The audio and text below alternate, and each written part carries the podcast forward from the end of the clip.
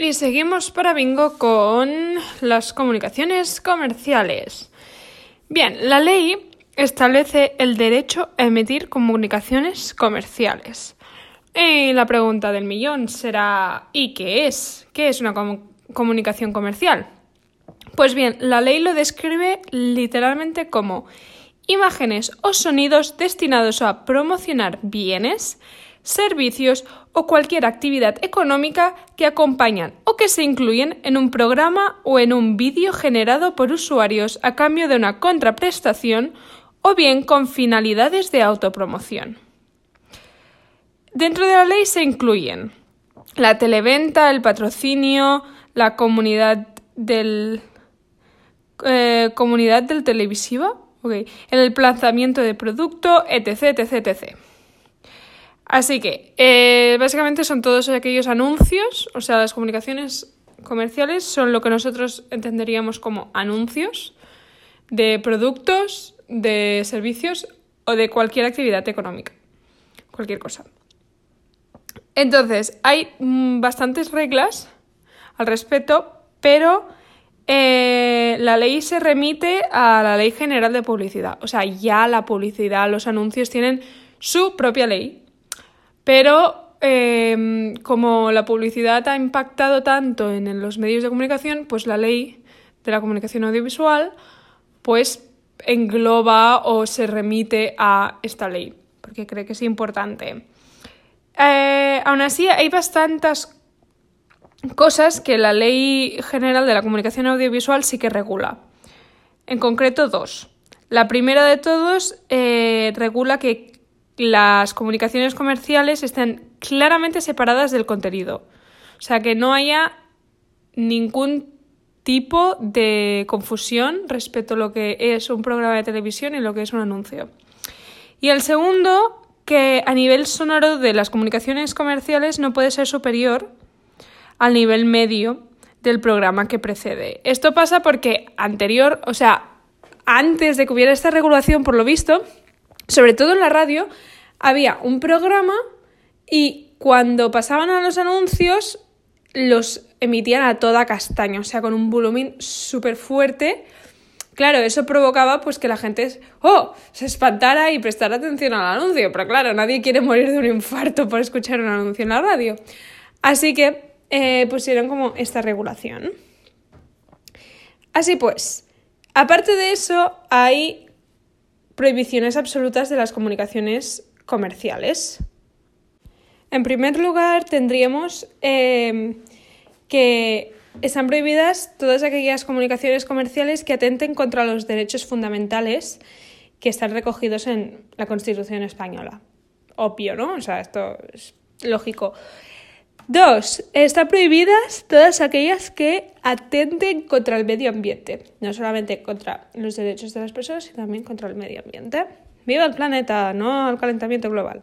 Eh, también se prohíbe que los anuncios usen la imagen de la mujer como algo discriminatorio, de insulto o de menosprecio. O sea, arriba el feminismo.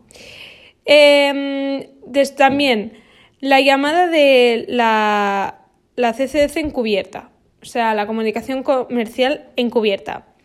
Es decir, toda aquella que no parezca un anuncio. todo anuncio tiene que parecer un anuncio. Tiene que hacerse obvio que es un anuncio, ¿vale?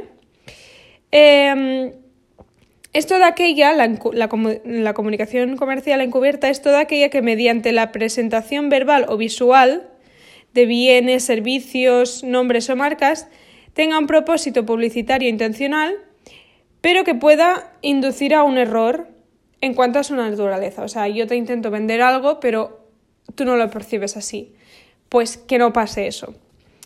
También está prohibido las comunicaciones comerciales subliminales, que si lo recordáis es lo que estudiamos nosotros en psicología con lo de la Coca-Cola. O sea, son todas esas comunicaciones comerciales que de alguna manera impactan en, el, eh, en la audiencia, quien lo ha visto o oído, que él o ella no es consciente de que ha sido expuesto a, este anuncio, pero que le afecta. Pues eso también está prohibido. Eh, hay, estas son las prohibiciones como absolutas de todas las comunicaciones comerciales. Todas tienen que cumplir con esto. Hay algunas prohibiciones que solo son para unas determinadas, eh, determinadas ah, comunicaciones comerciales. Por ejemplo, eh, los anuncios eh, que son nocivos para la salud, pues también se prohíben, o sea, se prohíben todo lo que son anuncios de cigarrillos, hierbas para fumar, em, tanto de los productos como de las empresas. O sea, si tú eres una empresa tabaquera, no puedes hacer anuncios ni de tu empresa, ni del tabaco, ni del producto que tú produces. En segundo lugar, también se eh, prohíben anuncios de bebidas alcohólicas, pero bajo eh, unas determinadas características. Por ejemplo, se prohíbe que esté dirigido a menores de edad o que salgan en el anuncio menores de edad bebiendo alcohol.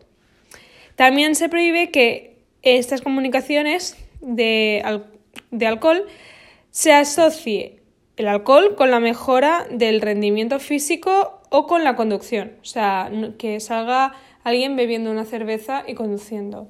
Mal.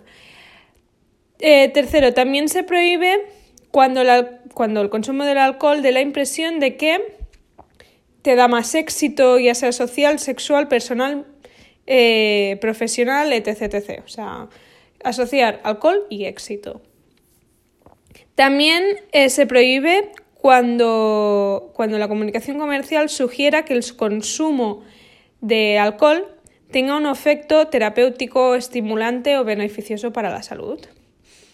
En quinto lugar, también se prohíbe eh, que estos anuncios fomenten un consumo inmoderado del alcohol.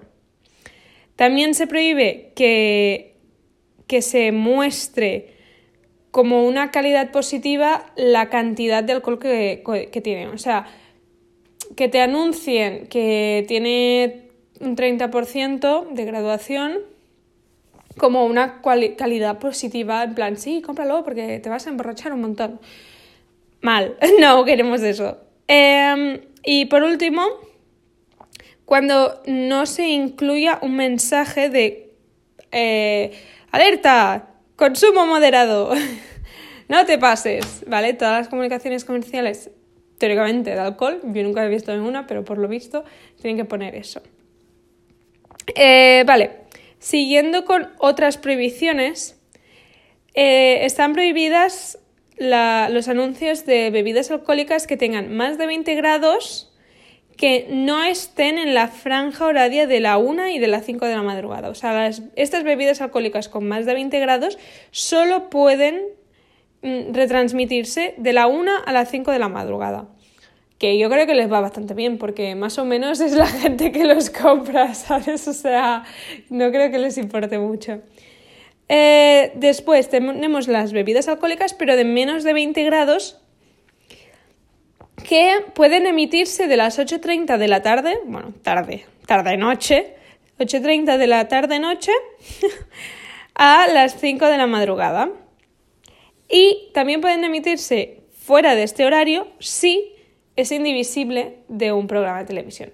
O sea, si yo estoy haciendo un programa de televisión, ejemplo, mm, La Voz, ¿vale? pongamos el caso de que la voz está patrocinada por Estrella Damm. Ejemplo. Pues, a pesar de ser una bebida alcohólica, em, pues podrá salir su anuncio después del programa porque es el patrocinador y tiene que ir asociado. O sea, al final estoy pagando, ¿sabes? El, maldito programa. Em, también exigen ciertas regulaciones para la publicidad de medicamentos, pero esto se remite a una ley que tienen ya los señores farmacéuticos y que no entraremos. Simplemente tenemos que saber que hay ciertas regulaciones y que mm, hay una ley para ello. También se establecen normas eh, para todas aquellas comunicaciones comerciales de esoterismo y para ciencias, que solo pueden ser emitidas de la 1 a las 5 de la mañana, igual que en el caso de las bebidas alcohólicas de mayor de 20 grados. eso mismo pasa también con los juegos de azar y las apuestas, ¿vale? todas aquellas comunicaciones comerciales de juegos de azar apuestas de la 1 a las 5 de la mañana, a no ser, a no ser que sean juegos de la lotería que tengan un menor nivel de afectación frente a los riesgos de ser adictiva. No sé cómo se mide esta mierda, pero aquí lo pone. Vale, yo supongo que son todas aquellas de la 11 y esas vainas locas. La grasa de Nadal y bueno, esto. Eh, también en la ley General de Comunicación Audiovisual se establece una serie de medidas y normas para protección de menores en relación pues, con los anuncios. Por ejemplo, se prohíbe la comunicación comercial que, uno, incite a los menores a su compra aprovechando su carácter de experto o su credulidad. O sea, si tú eres un... Em, si tú eres un publicista y haces una publicidad a sabiendas de que eso va a afectar a los niños porque te están creyendo a ti, televisión, que eres fuente de sabiduría, pues mal, ¿vale? Mal. Dos, aquellas que pueden animar a los menores a persuadir a sus padres que las compren o que pueda llegar a incitar al menor, a incitar a sus padres, ¿sabes? O sea, tú no puedes hacer un anuncio que, que utilice a los niños para llegar a los padres. ¿Tiene sentido? Es como usar a los niños de canal para que sus padres les compren algo. Vale, eso no quiere decir que no puedan anunciar un un perrito, un juguete de un perrito y que el niño lo quiere mucho y le dice, papá, papá, cómpramelo, cómpramelo. No, eso no quiere decir. Quiere decir que utilicen a los niños como medio para llegar a los padres y que los padres compren su producto. O sea, hacerlo explícitamente para que sean los niños un canal. Vale, en tercer lugar, que todas aquellas comunicaciones comerciales que exploten la relación de confianza que los menores tienen con su entorno es decir, que, que perjudiquen el entorno de los menores.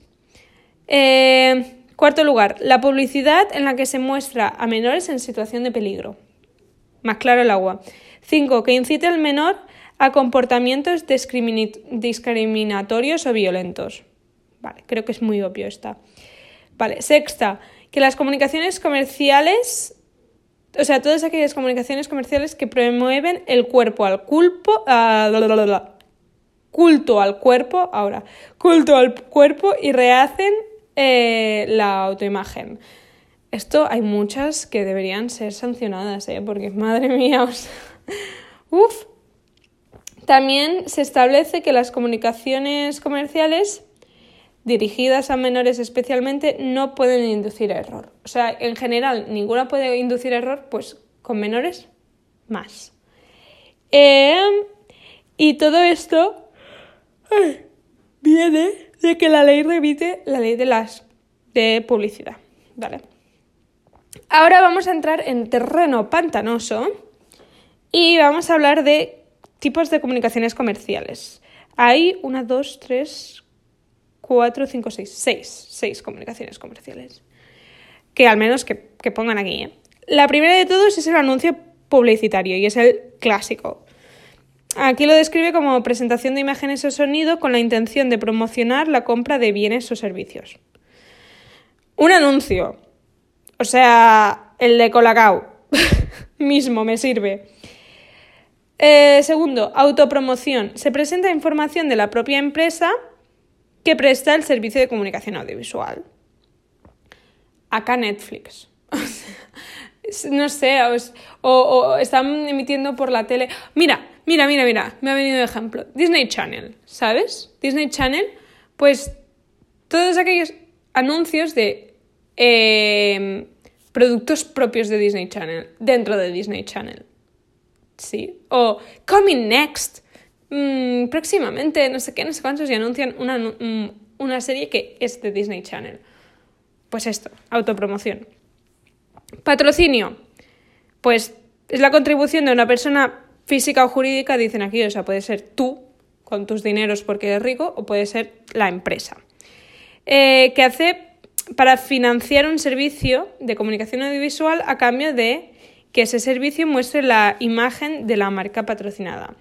Ejemplo, Polonia. Vale, o sea, Polonia, el programa, está patrocinado. Y después de cada mm, episodio, pues sale. Creo que era Vichy Catalá. No me acuerdo. Pero está patrocinado, yo lo sé. O simplemente el mm, Coca-Cola patrocina este espacio. Esto está hiper visto. Em, vale, cuarto lugar, emplazamiento de producto.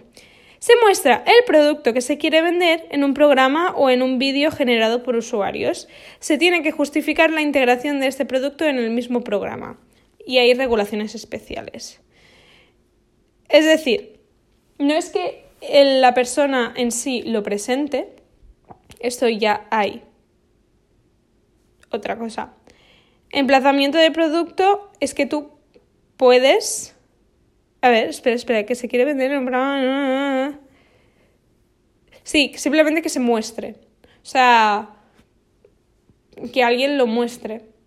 En plan, sí, mirad, este producto es... Pero esto en youtubers pasa mucho.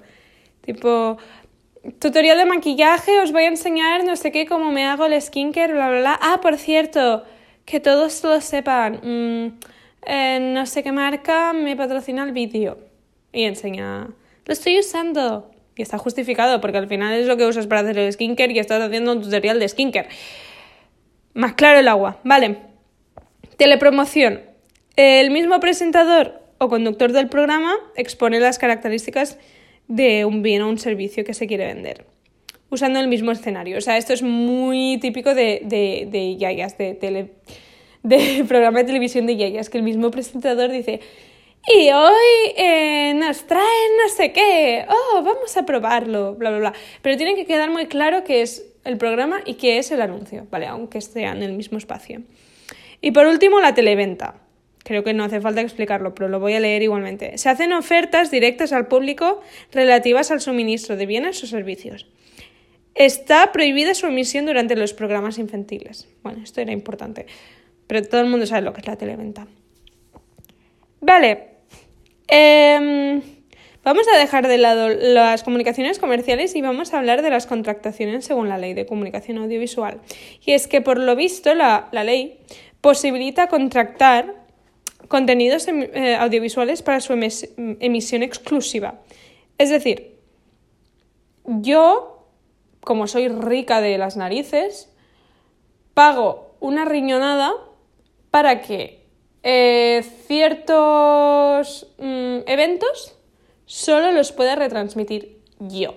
Y si tú los quieres ver, me vas a tener que comprar o pagar mensualmente.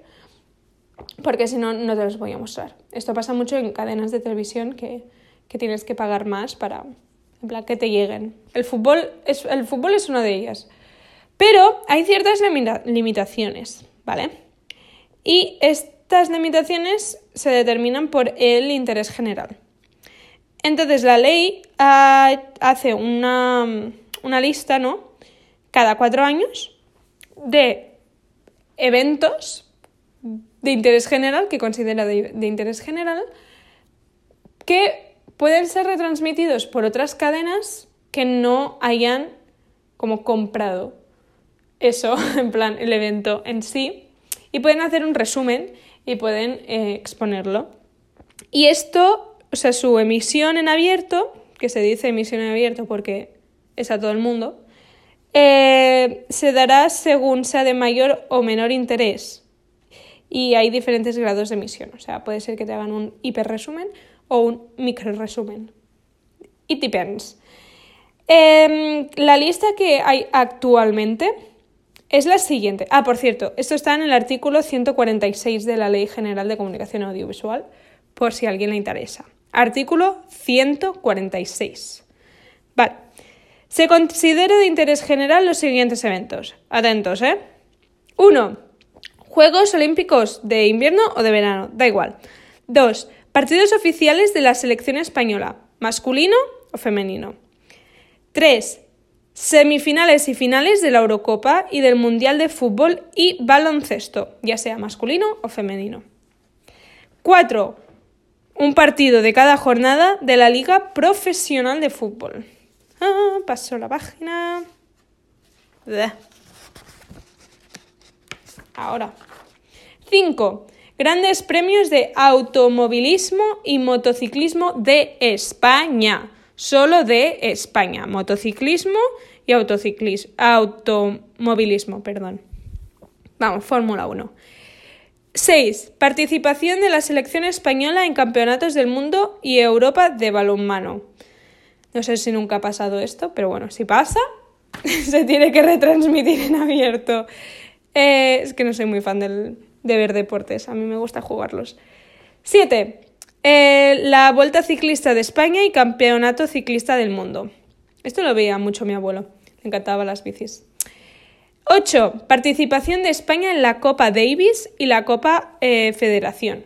Para los incultos como yo, estamos hablando de tenis, ¿vale? Tenis, Copa Davis y Copa Federación. Si no son de estas, hay nada. 9. Eh, participación de tenistas españoles en torneos de tenis de París. Ah, en el torneo de tenis de París. Supongo que es algo, es un evento muy importante. Así que si no va ningún español, pues me sabe muy grave. no lo va a retransmitir. me encantan estas traducciones. Eh, no se va a retransmitir, solo si va algún tenista español a París. 10. Campeonatos del mundo en atletismo y natación de deportistas españoles. Y 11. Por fin, un poco de cultura. no es que el deporte no sea cultura, pero entendedme. Eh, premios Goya y los premios Max. Y ya está. Son 11. Ah, y ya está, ya estaría. Eh, el siguiente audio será sobre el régimen sancionador de la ley, pero lo vamos a dejar aquí porque si no va a ser un audio muy largo.